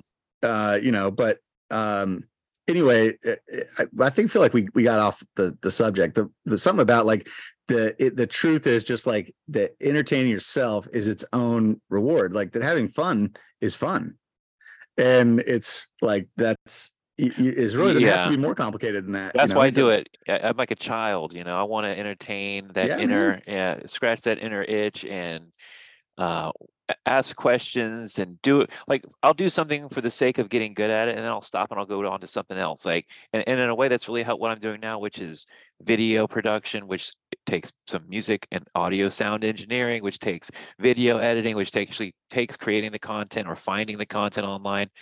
And now I'm teaching myself all the special effects stuff. I, I got a turntable, two turntables now. I'm starting to do like the audio stuff and trying to like mix records and stuff. Like I'm like I'm getting crazy with it, but Ooh, that I- sounds fun you know i i'm a you, good you editor. inspired me. You you well you inspired me in a lot of ways because one time I was at your house in the wood in the wood shop in the in the garage at the old place. And you were listening to something on the radio, and it was all kinds of weird stuff. And I'm like, man, what is this tape? What is this CD? And you're like, oh, this is just stuff I made myself. And it's, it's- you- you're like, it's the only one that it's like the only one that exists. I'm like, oh, that's so cool. I like stuff like that. That's like, yeah, nobody's got a copy of this shit. Uh, yeah, well, right, right, right. Because you, you were laughing because it's it wasn't like music to be popular. I was like, you know, fucking with uh, like that was like my songs that uh you know I make with like uh uh, that's basically like weird art. It's sound art more so than like than like what you think of as a popular music format, you know. And uh I remember that because you're like, this is like really weird that you're doing this, man, because like, you know, what is it? And I was like, I don't know. I, it's funny. well that I, it just really spoke to me it's like you know what that's really true though you just make stuff to make it and enjoy it nobody's even got to hear it it's just for your own thing and and yeah a lot of times cool stuff comes out of just like i made it for myself you know I, I wanted to see if it could be done you know i wanted to see like for example i'm always seeing shit or hearing songs or watching movies or or looking at memes and i'm like man i could like people this this meme's getting 10,000 likes come on now i can do better Yeah. than that Yeah, that's that's killer though. To have like an audience uh, and to to reach them is really satisfying, and it's good for them because um, having an audience that can't get new content. You know, we're in the the binge uh, culture yeah because um, because it, it's not physical. Uh, it's it doesn't like the high from it doesn't last as long. mhm. You know, what I mean, the the more digital something gets, uh, like the the less analog it is, like the the less of a of a buzz you keep. I don't know what I'm trying to say. Like having an album and the album art and and uh versus having a, a digital about, download about like how how about like even more so like this, like you used to buy albums, like you just use the word album. yeah But when has anybody bought an album in a long time? People buy one song now. right exactly well that's true too they don't even buy the whole No, there's they don't do that anymore. Like no, it's not that's not part of the the business Well, model. and and that's what I hate about this new world we're living in. It's the same thing with movies too. It's like movies are now made by uh in boardrooms, not by like George Lucas sitting at his desk and saying, "No, I'm going to put Jar Jar in here. I don't care what anybody thinks. It's my story. I'm going to do what I want." But no, and now they go, "No, we can't have the Blue Ghost now because Chinese don't like that, and we got a global audience." And it's it's- I feel it's the same. Yeah, that's lame. Yeah, and so I, I hate that. I hate that that uh that's why I appreciate real artists like you so much. And you live you have an auteur uh, a thing about you too. Like you have full control of your art and there's a I think there's a consistency to your vision across your mediums because you do jump around um, with your concepts and your, your your styles and the like Well, you know- like wood and paint and You know, part of that is because I'm like a street uh kid who accidentally became an artist, right? a- a- As a job. Whereas I originally I was just hanging out. I was just like I'm watching other people vandalize shit, and I might as well like that's fun. It's you know I mean. Like I'll I want to vandalize something too. You know I mean. What would I put on there? It was wasn't really more thought out than that. It wasn't like I'm going to be a great graffiti artist. Uh, No, and so you know I I'm not a great graffiti artist. I'm just me. But I've also like I don't I I didn't have I don't have to be anything other than that. Well, That's that's what I like about you, though. You're, yeah. you're, uh, you're, that was like when Sally showed me the street art. I'm like, wow, this is like unlike any kind of graffiti I've ever seen with math formulas and like, like it was like art stuff too, like art references. I'm like, this is pretty interesting. And then I found out that you were the Bill Murray, and then you, but you were the inspiration for all the other stuff that she was doing. I'm like, okay, I'm like, this is the real deal. Fuck this. I mean, she's great and all, but I'm like, let me get to the real guy. I don't need the, I don't need the invitation. No offense, Sally, I love you to death, but uh, let You me know, get, uh, let me get to the man himself. Um, some of my favorite shit that I uh, like so like a lot of the money I've made it just from having technical skills that I've uh, like accumulated by accident. Instead of talking about myself, I can I can describe it through a photographer that I know. Right? This he's like you know no one buys my my bondage boudoir photos. That's my real art you Mhm. know um and but but instead i get stuck taking these pictures of like nike shoes and they and i get paid so much money for it but it's just bullshit and it has nothing to do with my real art and i was like that's entirely false actually that the reason you get to take nike photos is because of your other art right you got the job because of the technical skills that you only bothered to develop so that you could take sexy Right. pictures of roller derby girls or whatever you know what i mean Yeah. there's th- there never was a market for that but that that's irrelevant because you don't you're not going to learn how to do something that you hate doing you have to love it in some capacity in order to dedicate the time required Oh yeah, to that's pick what up that a was skill totally me in the beginning. I'm like, man, okay. Like you think about it, like everybody that wants to be in, around something, they figured out how to find a job. Like for example, child predators, they work at Disney World, you know what I mean, or, or work around children, right? So for me, I wanted to be around beautiful women. What's the quickest way? Photography. I thought, you know, it's like let me. I'm like again, it was one of these situations where I'm like, well, you know what? I think I could probably do that, if not better, if I learn the technical stuff. And I got that down, worked for free for a long time, took Well, shit yeah, jobs, and yeah, then yeah, exactly. I used that passion, and then that became the wedding photography fueled the the art, right? It allowed me to do the art at that point. It was a good trade off.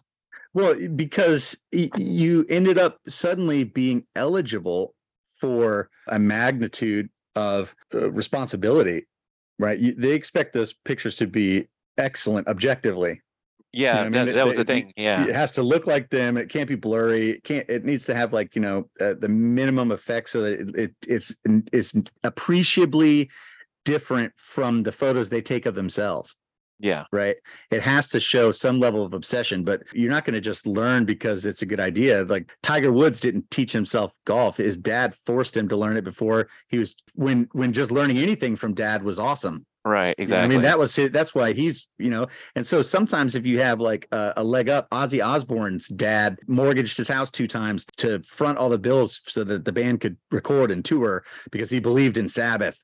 You Mhm. know what I mean? I didn't know that. That's a cool he story. Almost went, yeah, he almost went bankrupt, right? So sometimes it's really about someone else motivating you, right? But Yeah. when you're when if you miss that boat and you have to motivate yourself, then uh, keep it simple because you know realistically the only things that, mo- that motivate us are are are thrills of some kind. You know, I mean, we're just that's how people are. It's not you know, it's we're, it's not weird. Yeah, know? it's just for me, it's just simple novelty of something new, or yeah, or or I've reached some level of like, yeah, I've created, I've reached a technical ability where I've created something that I feel satisfied as to where I was trying to reach E- even initially. this, you know, you're trying to meet beautiful women, so you're trying to take pictures of them, and then you do take pictures of them, and then they're like, "eh, that's okay," you know, and you're like, "Shit, You my know, that- plan's not working." Well, that did, luckily that wasn't the, the case for me. I was able right to, because you, you were good enough right away that you know you it, it was an important deal where you're like oh wow no no this is serious. You know i i need to be good when i debut. And so you were motivated and you and you then picked up the skills. But you know same thing with with me except for my skills i was debuting a bunch of amongst a bunch of like you know degenerate drug addicts that like lived a hard life pseudo crime yeah, and so like the you know the the standards different. It's not the best business model. I tell my my cousins like you know don't don't be an artist. You know my cousin's like i want to i want to be an artist. Like why would you do that? You, your your dad is money. You should do you should do something like legitimate. Yeah, make more money. right right. Like you know th- then pass that on eh, to a kid you know like have a start a dynasty like ozzy osbourne's dad you know what i mean? Like that's then you'll really shake the world you know what i mean? The when you talked about the nba right well what are the odds that anybody succeeds at anything Right. mean, uh, yeah, totally. Exactly. you know well even if it's just like staying married like how hard is that like just all i got to do is not get divorced but that's half of all marriages go the way of the dodo At, at least. you know I mean? and, and it's just like man whereas like if if you you almost have to be simple minded in order to really strive i- in this world Oh And, yeah, definitely. I would 100% agree with that. There's so many a little- distractions. You just needed one like simple obsession. right well and you know it pays to be kind of stupid you know um all of these things that we like easily Well, easily you- I guess you're I guess you're speaking more of like an egolessness, but uh, achieved through stupidity. No i mean i'm talking about like look at the people that try and plan the world they really think they're smart they've got pedigrees Oh, yeah. they've got They call their themselves shit doesn't work Yeah, the well, shit exactly. doesn't fucking work. I mean, you know, like Windows 7 was miraculous. Windows 8 was trash. It was useless trash. They skipped Windows 9 altogether because Windows 8 was so bad. They went straight to Windows 10, which brought back some of the features of 7. You know, I mean, so even even global dudes like, you know, I mean, what the fuck? You, you think like Facebook is really that good or, or you just think that you know like or it's run by some visionary guy or do you think zuckerberg just got a one job and he happened to do something okay that was hugely popular and made him a shitload of money by accident You know what I mean? That really like the, you know the idea of him being some kind of visionary to me is is obviously retconned. You know, I mean, you made that shit up after the fact, pal. But Well, you now know, that it's you, you know the story with DARPA and Facebook, right? I, I sh- shit. See, there's another thing where so much like I I know that you know DARPA it, it kidnaps people and implants them with alien technology and blames the FBI. you know what I mean? Like right. I don't know. I don't know what what in particular they did because you know. Well, DARPA developed something called LifeLog, which was basically Facebook. The the day before, the day that LifeLog goes offline, the next day Facebook comes online, and then Zuckerberg's the one that supposedly has done it. And then they introduce the, the Winklevoss twins or whatever they're called later as the, you know, because they have to, all these things have to have an up and down, a storyline and characters. And if it's a, it's if, if it's a, a narrative that they've given Zuckerberg, but the, the, the, the, point is it pre-existed as LifeLog and it was just basically handed to Zuckerberg as like a figurehead. You know, the, Yeah, the, yeah. the, the, So- the Sil- Silicon Valley story of the genius kid. my version of that that that I am like peripherally aware of is like all these guys are like, oh, I I just I dropped out of school. I I didn't really. I just went like oh, I'm Elon Musk. I went for three days, or I'm Bill Gates. I dropped out of college, or right, and they tell that story. Well, to me, it's it's like be it's it reminds me of the girl who's who was kissing dudes trying to taste their mouth for cocaine. Mhm.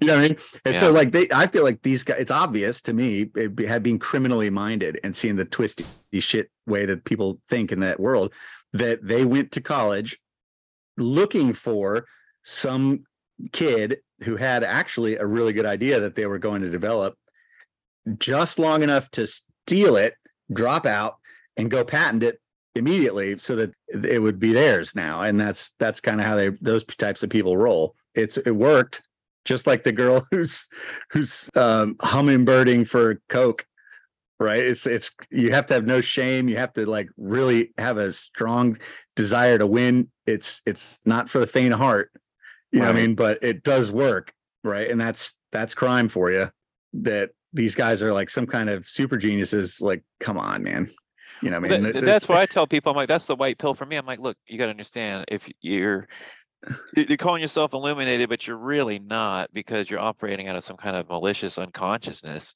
aka psychopathy.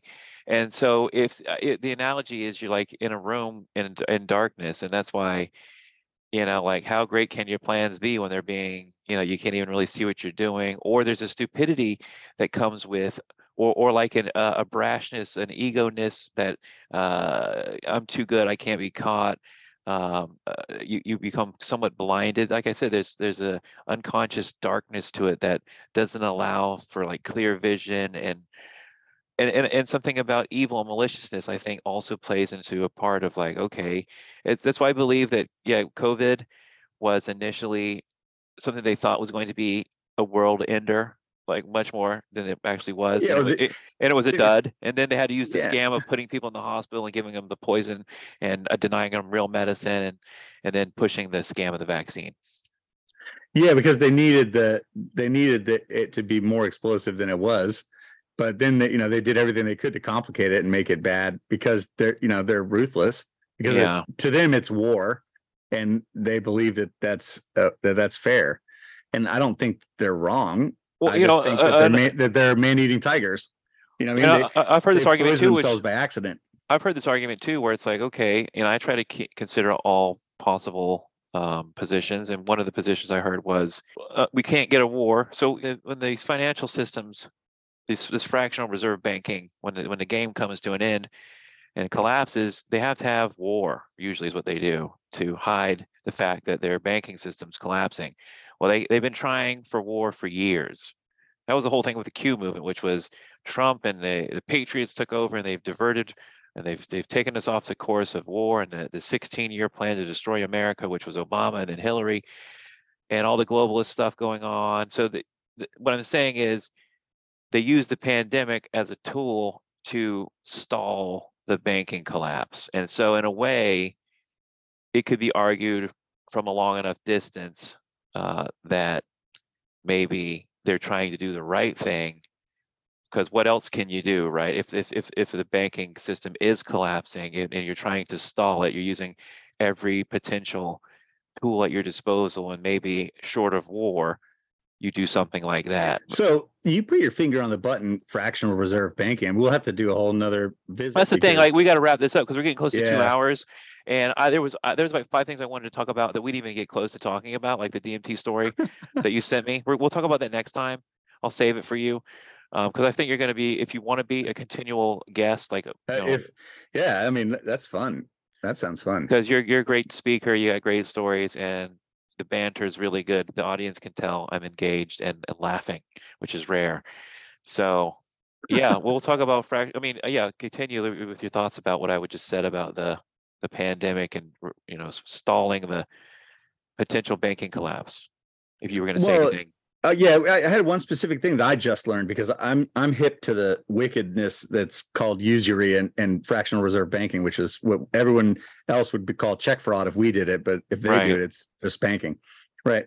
Um, but I did not know that whoever has the greatest um, debt to the World Bank, right, actually gets an extra uh, vote that that there is um like uh debt collection right? If you owe, if you owe the most then and, and i'm i'm butchering it because i wasn't prepared for this but you just said that and i was like oh i just learned this. Yeah, well if you if you have the most debt then you get two votes and everyone else gets one.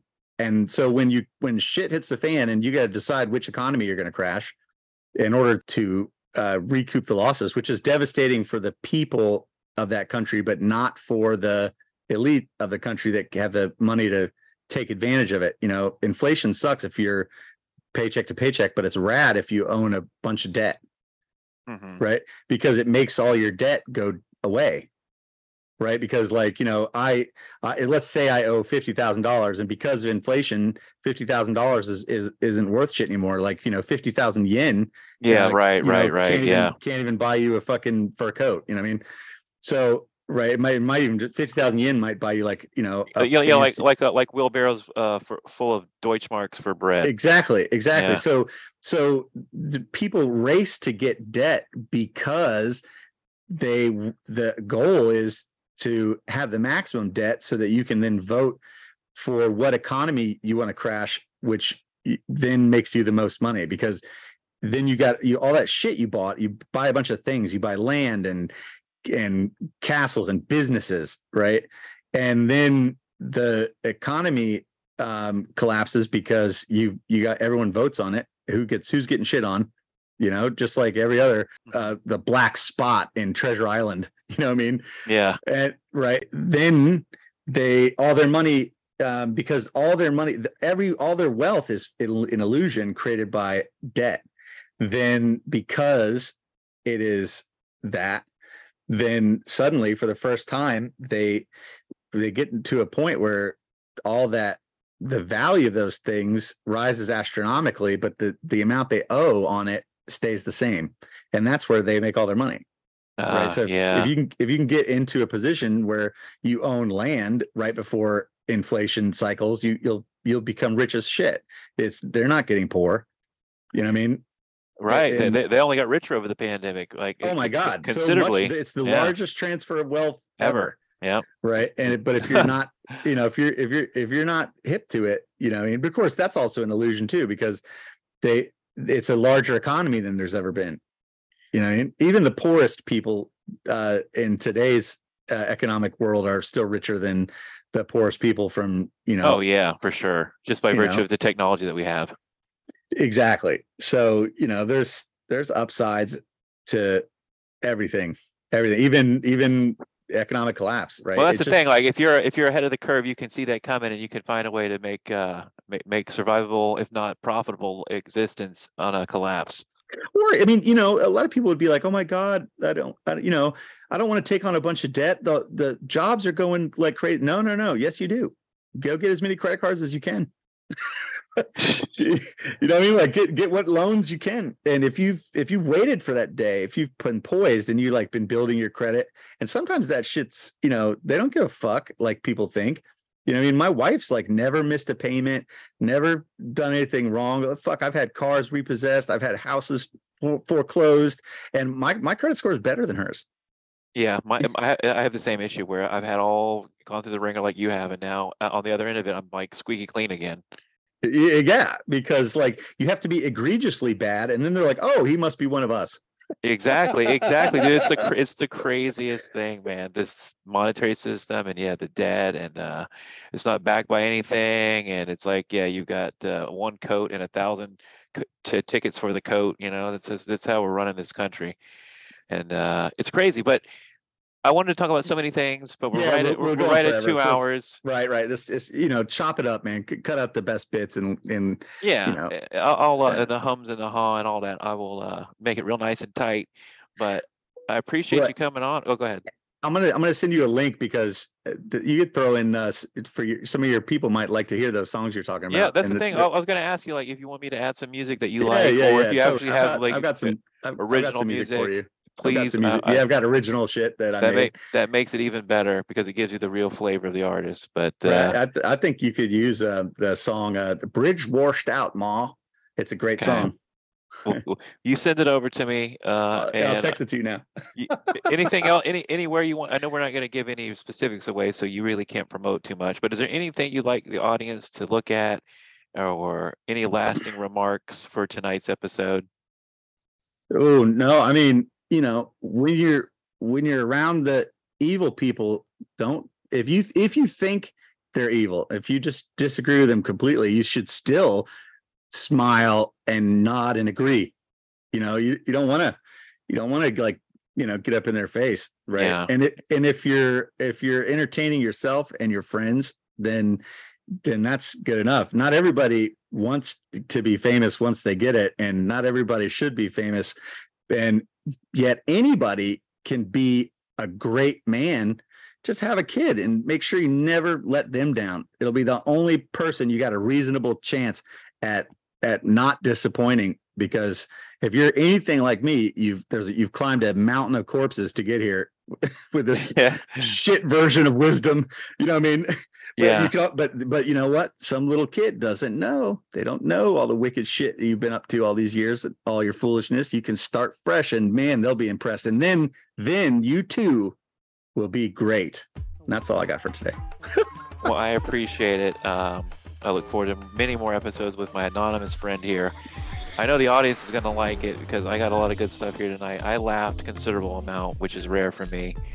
And I'm glad that we finally sat down and did this because I know we I know, man. we, We- we, talked about it for a long time and it never Yeah. actually came to came to pass. But uh, Yeah. yeah well, I I, uh, I had fun, man. Thanks for inviting me. That's really nice. anytime we're gonna have you back and um, you send me those songs over we'll put it together and like every guest i have on here you are enlightened i appreciate your time and god bless you my friend God bless you too, bro.